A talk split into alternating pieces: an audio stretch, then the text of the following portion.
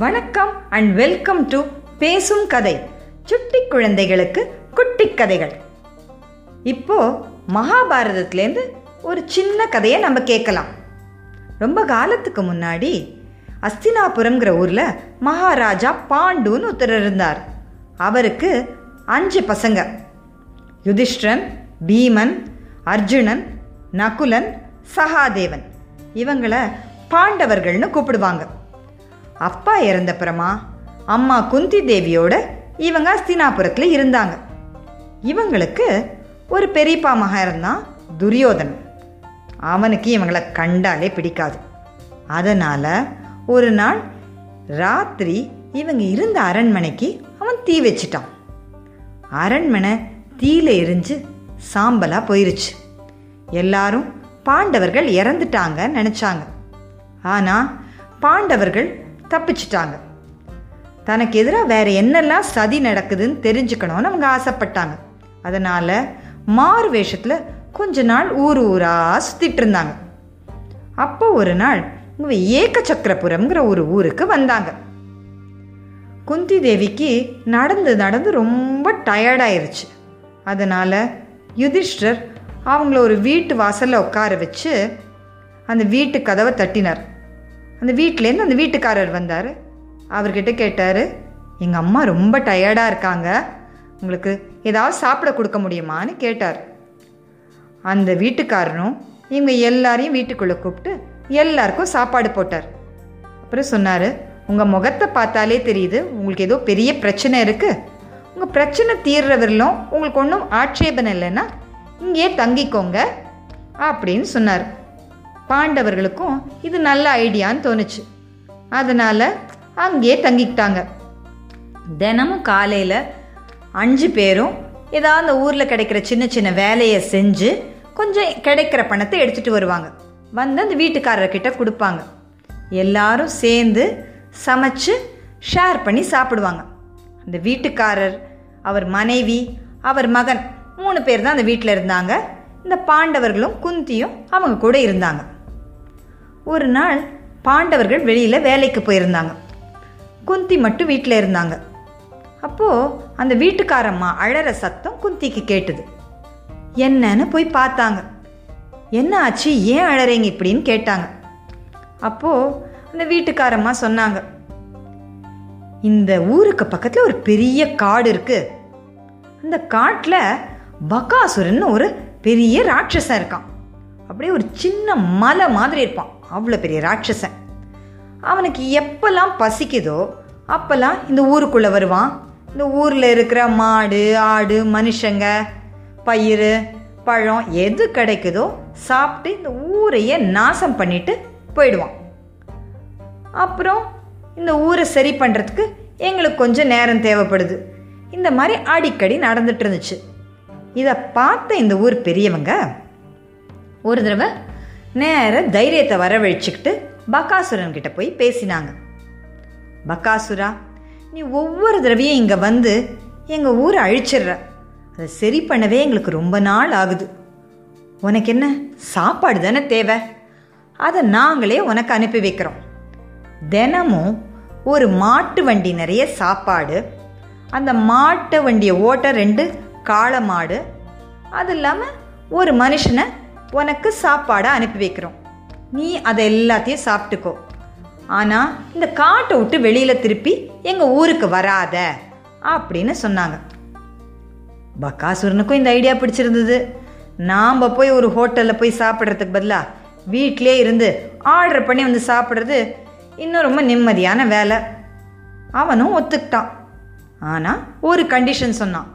நீங்கள் மட்டும் ரெகுலராக டெய்லி எனக்கு சாப்பாடு அனுப்பலைன்னா ஒரு நாள் தவறினா கூட நான் வந்து உங்கள் ஊரையே அழிச்சிருவேன்னு சொன்னான். எல்லாரும் ஒத்துக்கிட்டாங்க. அதுபடி தினமும் ஒவ்வொரு வீட்டிலேருந்தும் ஒரு மாட்டு வண்டி நிறைய சாப்பாடு ரெண்டு காளை மாடு ஒரு ஆளை அனுப்புவாங்க. அது எல்லாத்தையும் பக்காசுரன் சாப்பிட்ருவான் நாளைக்கு எங்கள் வீட்டோட டர்ன் எங்கள் வீட்டில் இருக்கிறதோ மூணு பேர். நான் என் பையன் எங்கள் வீட்டுக்கார். இல்லை யார் இறந்தாலும் மற்றவங்க உயிரோடு இருக்கவே இஷ்டப்பட மாட்டோம். என்ன பண்ணுறதுன்னு தெரியல. அதுதான் எங்களுக்கு ரொம்ப வருத்தமாக இருக்குதுன்னு சொன்னாங்க. குந்தி கொஞ்ச நேரம் யோசிச்சாங்க. அப்புறம் சொன்னால் ஏம்மா உனக்கு இருக்கிறது ஒரே பையன்தான். ஆனால் எனக்கு அஞ்சு பசங்க இருக்காங்க.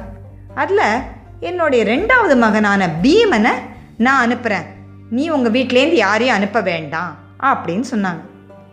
இதை கேட்ட உடனே அந்த வீட்டுக்காரரும் வீட்டுக்கார அம்மாவும் பதறிட்டாங்க. அட நீங்கள் எங்கள் வீட்டுக்கு வந்த கெஸ்ட்டு உங்களை எப்படி நாங்கள் வந்து அந்த பக்காசுரங்கிட்ட அனுப்ப முடியும்? ஐயையோ உங்கள் பையனை சாகடிக்க எங்களால் முடியாது அப்படின்னு சொன்னாங்க. அதுக்கு குந்தி தேவி உங்களுக்கு என் பையன் பீமனை பற்றி தெரியாது. அவன் சாக மாட்டான். அந்த பகாசுரனை கொன்னுட்டு தான் அவன் வருவான். நீங்கள் கவலைப்படாதீங்க அப்படின்னு சொல்லி அவங்கள ரொம்ப கன்வின்ஸ் பண்ணி பீமனை அனுப்ப சம்மதிக்க வச்சாங்க. அன்னைக்கு சாயந்தரம் பஞ்சபாண்டவர்கள் வந்த உடனே அவங்க கிட்ட எல்லாத்தையும் குந்தி தேவி சொன்னாங்க. நாம் ஒரு கஷ்டத்தில் இருக்கும்போது நமக்கு இந்த குடும்பம் ரொம்ப ஹெல்ப் பண்ணுச்சு. இப்போ அவங்க ஒரு பெரிய ஆபத்தில் இருக்காங்க. அவங்களுக்கு ஹெல்ப் பண்ண வேண்டியது நம்மளுடைய கடமை. அப்படின்னு குந்தி தேவி சொன்னாங்க. எல்லாரும் ஒத்துக்கிட்டாங்க. பீமன் ரொம்ப சந்தோஷப்பட்டான்.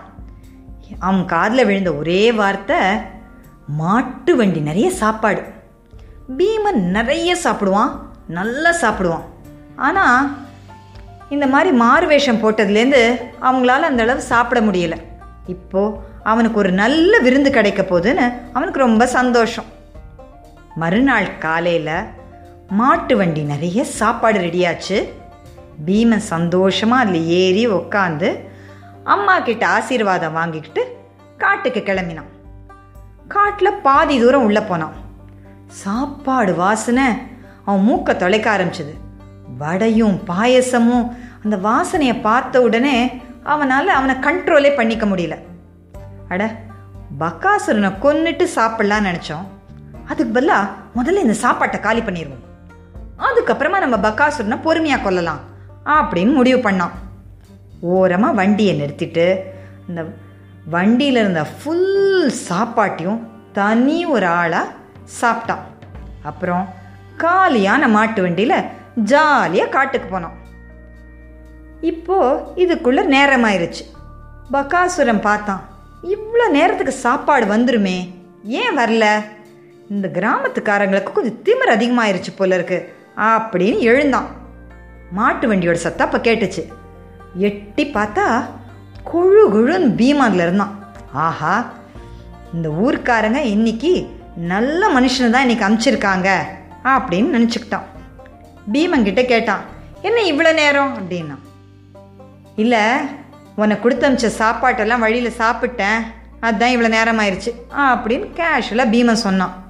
பக்காசுனுக்கு பயங்கர கோபம் என்னோட சாப்பாட்டை நீ சாப்பிட்டியா? அப்படின்னு சொல்லி பீம மேலே பாஞ்சான்.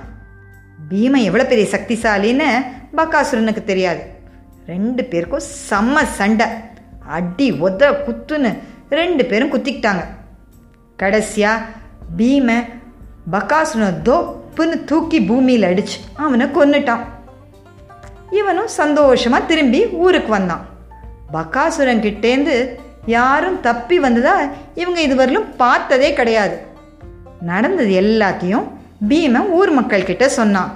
ஊர் மக்கள் ரொம்ப சந்தோஷப்பட்டாங்க. அவங்களுக்கு பக்காசுரன் கிட்டேருந்து விடுதலை கிடைச்சிது. இதுதான் பக்காசுரனுடைய கதை. இந்த கதையிலேருந்து ஒரு முக்கியமான நீதி நமக்கு தெரியுது. நமக்கு யாராவது எப்போவாவது சின்ன ஹெல்ப் பண்ணா கூட நாம் அந்த உதவியை எப்பவும் மறக்கக்கூடாது. நம்மால் எப்போ முடியுதோ அவங்களுக்கு எப்போ தேவையோ நம்மால் முடிஞ்ச அந்த ஹெல்ப்பை நாம் அவங்களுக்கு செய்யணும். இந்த கதை உங்களுக்கு பிடிச்சிருந்ததுன்னா லைக் பண்ணுங்க ஷேர் பண்ணுங்க. இதை போல இன்னும் பல சுவாரஸ்யமான கதைகளை கேட்க பேசும் கதை யூடியூப் சேனலுக்கு சப்ஸ்கிரைப் பண்ணுங்க. நன்றி வணக்கம்.